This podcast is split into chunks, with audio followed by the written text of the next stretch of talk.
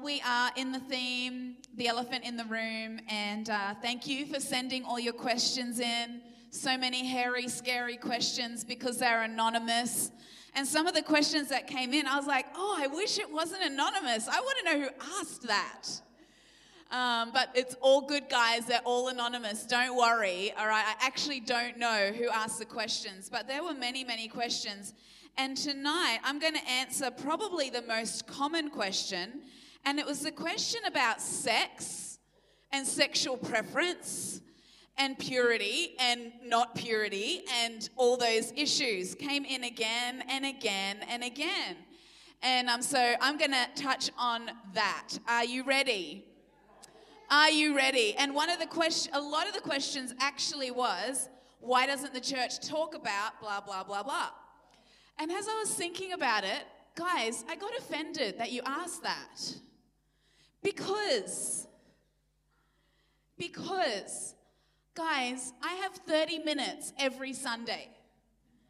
And I only have 52 Sundays a year. And so assuming you come every single Sunday, I might be able to address 52 topics for 30 minutes. But I do tell you every Sunday to read the Bible for yourself.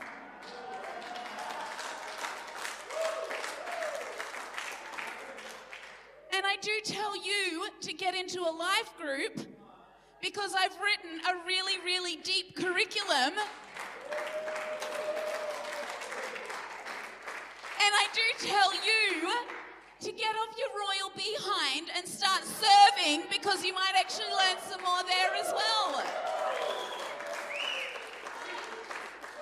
All right, now I'll get into it. So, the world has a lot to say about relationships and how we should do them and what is acceptable and not acceptable. But I love that this theme has actually just really put steel in my own spine to go, you know what? The world may say this, that, and the other thing, but the Word of God says. Because in answering your questions, you know, a lot of the questions, and it's not just about sexuality, but a lot of the questions kind of are around this idea of how far can I go before it's too far? You know, how much can I get away with before it's not okay anymore? And God's like, Jesus always, he never got caught up in the nuances of the arguments. He always just went boom, straight to the top and just raised everyone. And he's like, I'll raise you one, and this is actually where the answer is. And everyone felt called out. They're like, oh, okay. Some people walked away sad. And so, this whole concept around how to do relationships, how to do sexuality, how to do a life according to God's standard, not the world's standard. I want to tell you that when you become a follower of Jesus, you no longer do life what the world considers normal. In, a, in effect, you are ruined for normal. And so there's this concept in the world that love is love. Love is not love. God is love. And so we can only know and do love properly when we know God and when we do it His way. And so, the elephant in the room how far can I go? What does God say about homosexuality? What does God say about sexual behavior? What does God say? Well, He says a whole lot in the Bible. You should read it. He says a whole lot in the Bible all the way from the Old Testament to the New Testament, God has a lot to say in Scripture about sexuality. It's in there. It's in there. And so the question should not be, how far is too far? That is the bottom of the barrel. If you're asking that question, you're asking the wrong question. The question should be, how can I be a living sacrifice for Jesus Christ? The question should be how can the relationships I have best honor and worship God? Oh, no amens in the room. The question should be is my life at 11:30 at night a place where the Holy Spirit wants to be a habitation? That's what the question should be. That's what the question should be. A few weeks ago, my newly transitioned teenager, Layla, who just turned 13 this week, we're driving home and she said to me, Mum, there are some friends at school and they identify as being bisexual. She's 13 in a Christian school. I want to tell you, going to a Christian school or going to a church doesn't make you a Christian any more than walking into McDonald's makes you a cheeseburger. I mean, if you eat enough cheeseburgers, you might look like one.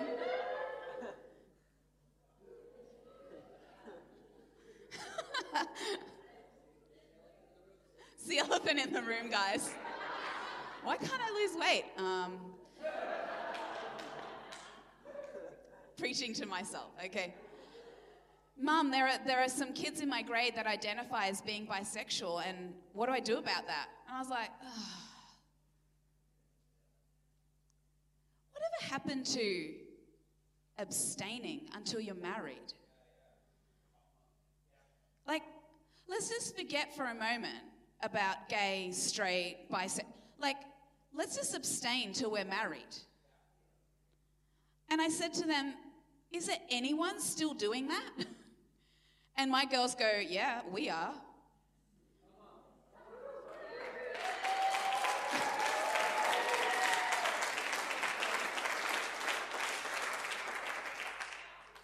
And I'm desperately praying that there are some boys out there who are also.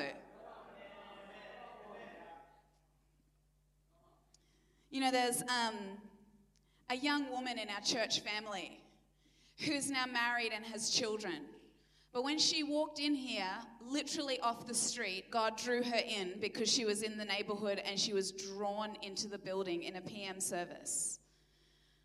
And I never take for granted the faces I don't recognize in any service because of these sorts of stories. And she was drawn in, dressed a certain way, and um, identified as bisexual, and been through so many ups and downs in relationships, all sorts of different ways of doing things, a history of sexual abuse and she came in and she was welcomed at the door and ushered in and sat with every single week. And she encountered Jesus. She was healed and restored and experienced the transformational, restorative, healing power of Jesus. Filled with the Spirit of God, baptized in water, baptized in the Spirit and now is one of the most phenomenal leaders in our church family. You would be shocked if I told you who it was. And so it's actually not a question about is it gay or straight or any of that. It's about the power of God to transform a life, regardless of what the story, the backstory is, because we all have a choice. That's the crazy thing about God is he left the choice up to us. He wrote, he wrote the rule book, and the rule book is not because he's mean and he's sitting up there with a big rod waiting to hit us or blow an umpire's whistle. The rule book is the rule book because when we live by it, we flourish and we're blessed and we come into blessing. But we have the choice on everything, whether it's gay or straight, whether it's lying or telling the truth. We have the choice on everything. It's just that one way leads to life and the other doesn't. And so I'm just going to touch on the three seasons, whether you're single, dating, or married, and what God says around those three seasons. And the first one is for all the single people. All the single people. And um, yeah, Beyonce, I can hear like thinking of it, I know. You know, and there are many different categories of singleness. There are young people who have not yet been married. There are people who find themselves divorced or widowed, separated. And so, singleness is a powerful season. It is a powerful season. It grieves my heart when I meet Christian singles who are dissatisfied in their singleness. Because it is a every season we find ourselves in has purpose. And if you are not walking in purpose, if you're walking with a, you know, a grudge, then you've taken on the role of the victim rather than the victor. There is a purpose for every single season. In fact, the Apostle Paul chose to stay single. You know, the guy that we quote out of the New Testament because he wrote most of it? He never married. And he actually bragged about it. he said in 1 Corinthians chapter 7 But I say to the unmarried and the widows, it is good for them to remain even as I am. But if you can't exercise self control, let them marry because it's better to marry than to burn with passion. We'll talk a little bit about that a little bit later on. But he actually preferred the single season. And he's like, if you're single and you choose it, you've got it going on. He chose to live his life that way. Why? Because he knew that he didn't have to account for anybody else. Like, we'll talk about marriage later, but it's a big deal to join yourself to someone. And he was like, Well, if I only have to account for myself, then I can more freely do the will of God. And I want to tell you that if you're single, you should be running rings around the married people when it comes to your service in the kingdom of heaven. When you're single, you can focus on honing and developing yourself in Christ. Singleness is a time of intimacy with God. This is where you develop yourself, you put down strong foundations, and you get busy about the Father's business. Let your singleness be powerful for the things of God. You know, when my family broke down when I was 11 years old, we became born again, spirit filled Christians, my mum and us three girls. I'm the oldest of three girls. I was about 11 or 12 years old, and my mum made a decision when I was 11 not to marry. I was the oldest, not to marry until we were older, much, much older. And she chose singleness for nine years. It was so hard for her financially, socially, but I'm so grateful. I'm so grateful because I saw her read the word. I saw her pray. I saw her prioritize the things of God. This woman could not be stopped. She took us to church, she took us to youth. She was literally mum's taxi. It was just her, her alone, with three teenage girls for an extended period of time. And you know what? I will never doubt that I was a priority to her. That will never be a question. And I'm so grateful because what I learned from her was how to put your roots down deep and how to have your own relationship with God. How to be strong and stand on your own two feet. And I watched her do that. I'm so grateful for that. And it was difficult, but I want to tell you Things in the kingdom of God are not easy, but they're worth it. You will never, listen, you'll never regret doing it God's way. No matter what it is, and no matter how hard it is, you'll never regret doing things God's way. You can focus your ministry to God and your ministry to others. Just do it God's way. Number two, dating.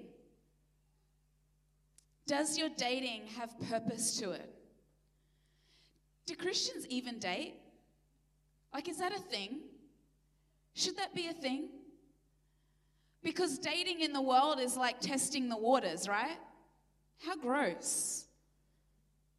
How gross. And, church, I just want to let you know, is not a Christian dating service.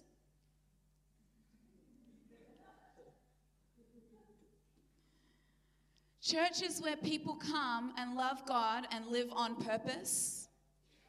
Churches where like minded people get together and serve wholeheartedly. All right? if you do manage to find your spouse, I did in church, that's a really awesome bonus. But really, that Christian dating season is a really important season. I want to say to you don't mess around. Don't mess around. You need to date with purpose and intention. I said to Sam on like our first date, What are your intentions?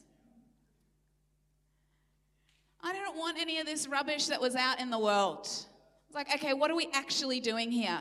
Guys, please don't be friends with benefits.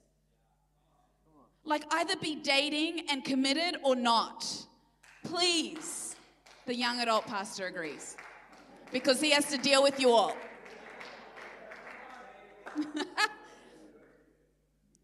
be integrous. You know, have integrity for yourself and the other person. Commit. Commit. Date with intention. Intention to what? Intention to marry. That's why Christians date. With the intention to marry. Are you still there?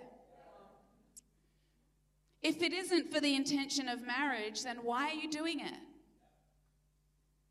Why are you getting caught up with that person, arousing their emotions, stirring their heart? You know, spending time being vulnerable. If you're not intending commitment, why are you doing it? Please stop. It's not right on the other person. And if you are with someone who's stringing you along,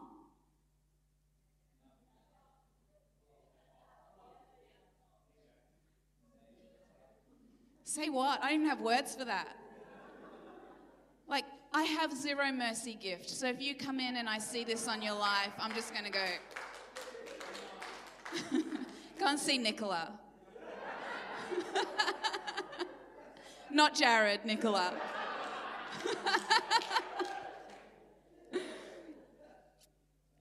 oh gosh. Second Corinthians 6. This is big. This is really big. Do not be unequally yoked. Do not be unequally yoked with unbelievers. For what fellowship has righteousness with lawlessness? And what communion has light with darkness? My sweet friend, don't flirt to convert.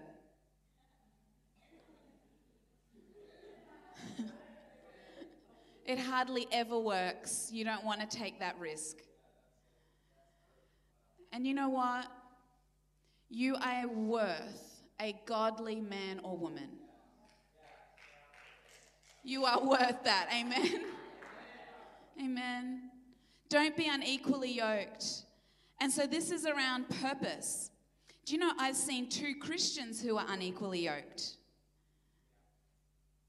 Many of my friends, both Christians, but going in completely different directions. And it's not, it's not a fun time. You can be unequally yoked even as Christians. You need to be on purpose together. Common kingdom cause. And you know what? Serve together. Sam and I, the, the more committed we got to each other, the more we served together. If anyone ever tells you just pull back and focus on your relationship, that is the worst advice you can ever hear. I want to tell you, you cannot learn on the couch in the laying on of hands ministry what you can learn in the house of God serving side by side together. That is the worst advice ever. We actually wound upwards in our serving when we got more involved with each other.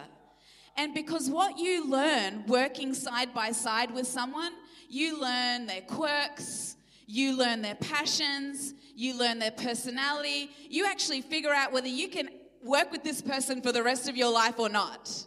It's really, really important that you're equally yoked and you're on purpose together. It's important when you're dating that you honor. When you're dating, it is pivotal that you lay the foundation of honor. You need to honor that person above yourself. I had this young couple um, that we were doing marriage counseling with, and he shared with me that he honored her dad's curfew to a T. In fact, he would get her home five minutes before the curfew every single time. And he said to me, it was because she's not mine yet. She's not my wife yet. I have no right to dishonor her that way. It's about honor. You need to ask yourself when it's 11:30 at night and you're doing something questionable, am I actually kissing someone else's future husband? Because he's not my husband yet. Is that the seed of adultery?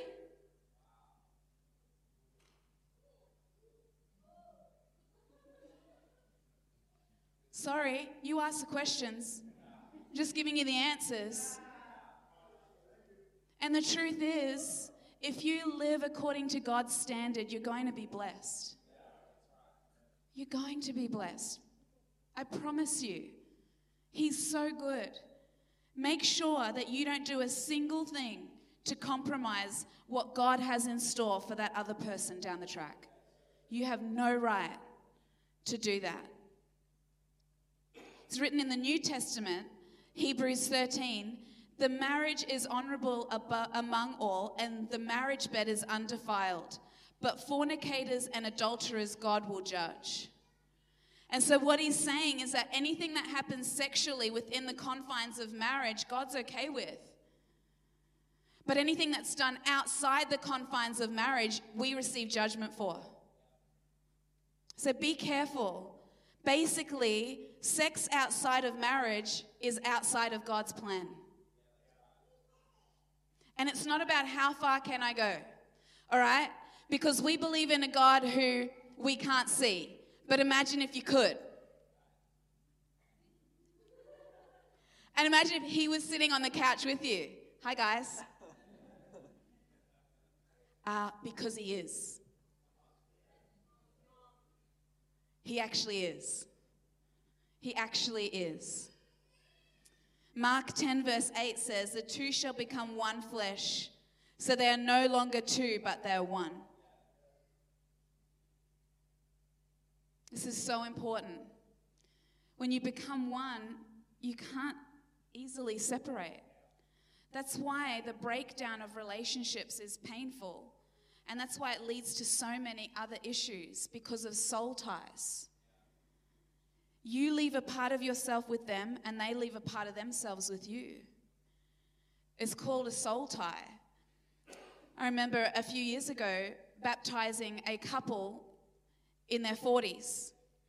And he was, he'd had two previous marriages and now was living as a de facto relationship with this lady. And they chose to get water baptized.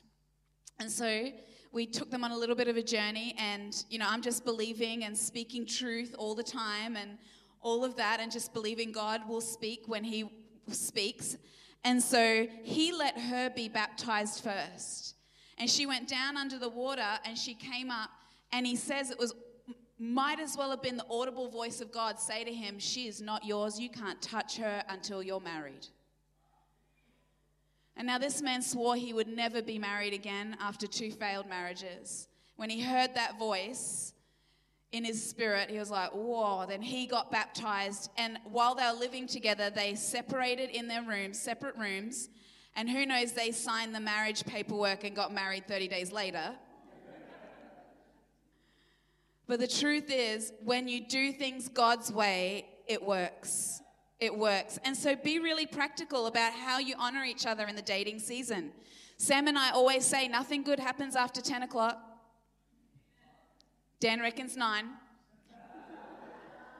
nothing good happens after that. Time alone in bedrooms and lounge rooms and cars is dangerous. You play with fire, you're going to get burned.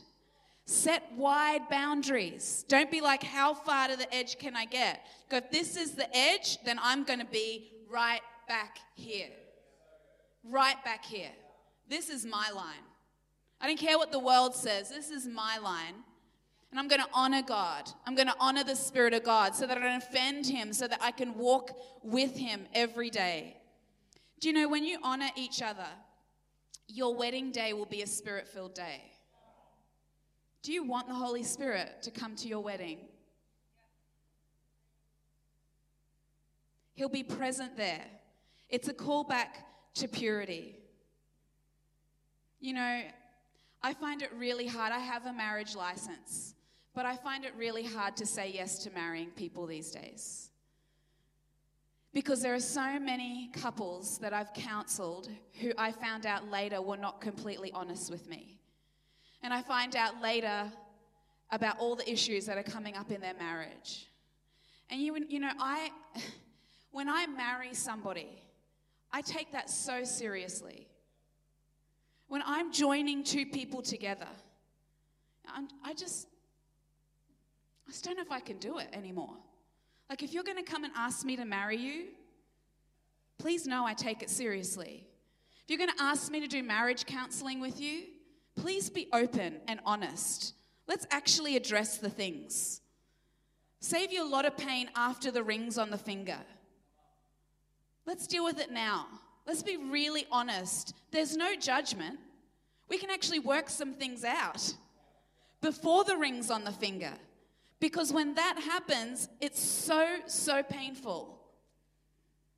It's a call back to purity and to doing things God's way. And so, number three, married. Married. Do you know the giving of yourself fully is what marriage is? Marriage is not two people 50 50.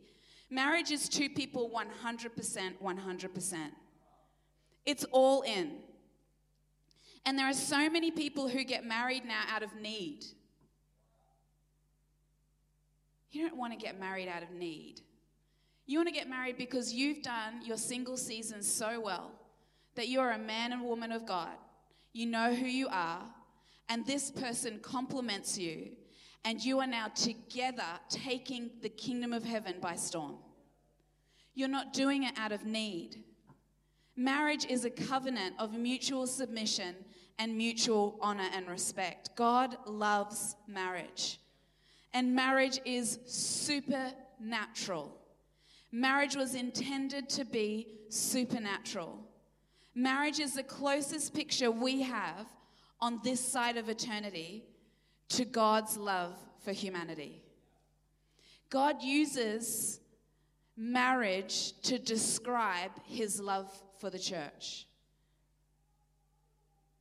God loves marriage.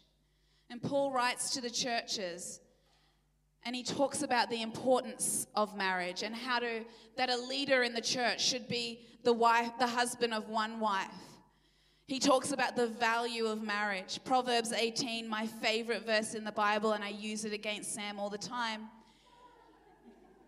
He who finds a wife finds a good thing. Right?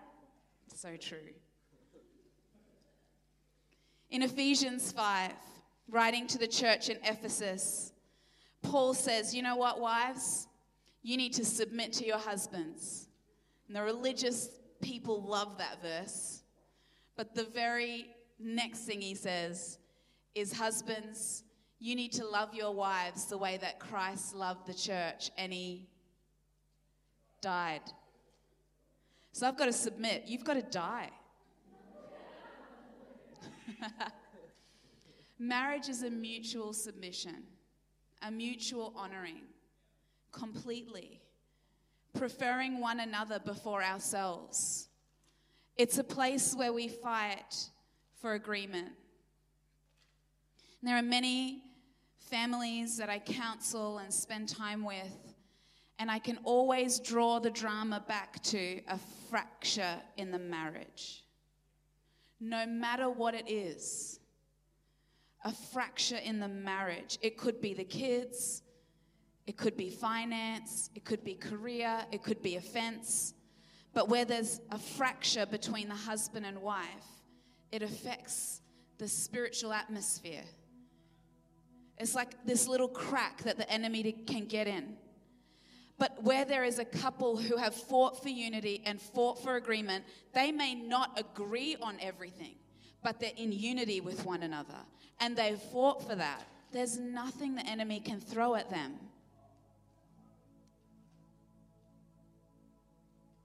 Husbands and wives, don't ever, ever sleep in separate beds unless you've got gastro or COVID. Don't ever sleep in separate beds. Ever. Ever. Don't ever, ever, ever, ever, ever, ever, ever sleep in separate beds. I don't care if World War III just happened today. You better bring out the peace treaty before you go to sleep. You better humble yourself, both of you, and fight for that marriage bed. This is no joke.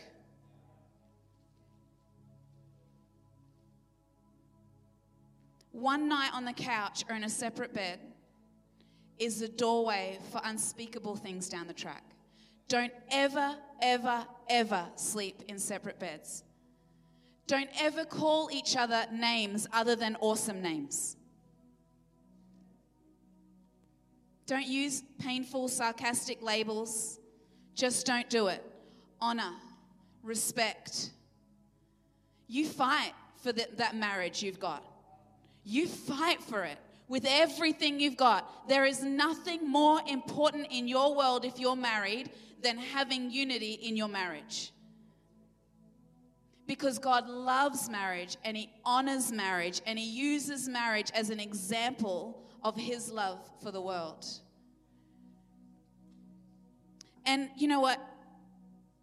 A godly marriage is actually an answer to the world.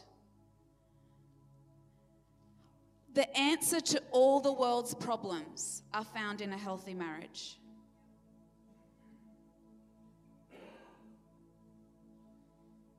All the world's problems. We have nothing to say if we can't get it right here. But when we get it right here, we create a home and we create a space and we create shade for people to come into and draw breath from and draw sustenance from. It's so important. Marriage is supernatural. Marriage is a binding covenant. You're bound for life. Not only does God say that marriage is between a man and a woman, He also says that it's to the exclusion of all others for the duration of your lives. You know, I've heard that you can now enter into fixed term contracts of marriage. Mm a fixed term 10 year contract. That's not a marriage. That's not a marriage. How funny is the world? Like, how confused is that? You become one. You become one. You're bound together eternally. On the inside of our wedding band, Sam and I got inscripted in Latin, Deus nos iunxit, which means what God has joined together, let not man separate. There's no exit plan, there's no prenup agreement, there's no just in case or hedging my bets or protecting myself. Because, husbands, you're meant to love your wives as Christ loved the church, and he gave himself for her. He didn't self preserve, he didn't hedge his bets, he didn't go, oh, just in case. He gave himself fully, the ultimate sacrifice. I remember when Sam and I were dating, and I was uh, a very passionate, um, explosive, emotional young woman. Yes. And um, this one time, you know, we had an argument on the way home. We're just dating, early days. And Sam dropped me off at the right time, curfew, good man. And he kissed me on the cheek. I'm like, you can't kiss me on the cheek, we're fighting. He goes, Well, you can stay angry. I'm not angry. And this other time, I said to him, because I'd heard it said, I've fallen out of love with you. We've heard that, right? We hear it in Hollywood. Um, I said to Sam, Will you ever fall out of love with me? And he goes, No. And I was offended at how sterile and immediate his response was. I'm like, you didn't even have to think about that. You can't mean that. He goes, No, I'll never fall out of love with you. You can't possibly know that you'll never fall out of love with me.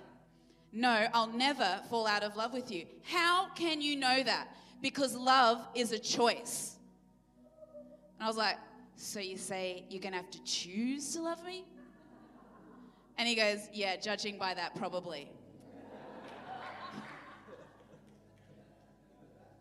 but love is a choice. And I want you to know there have been days where I've had to choose also to love Sam.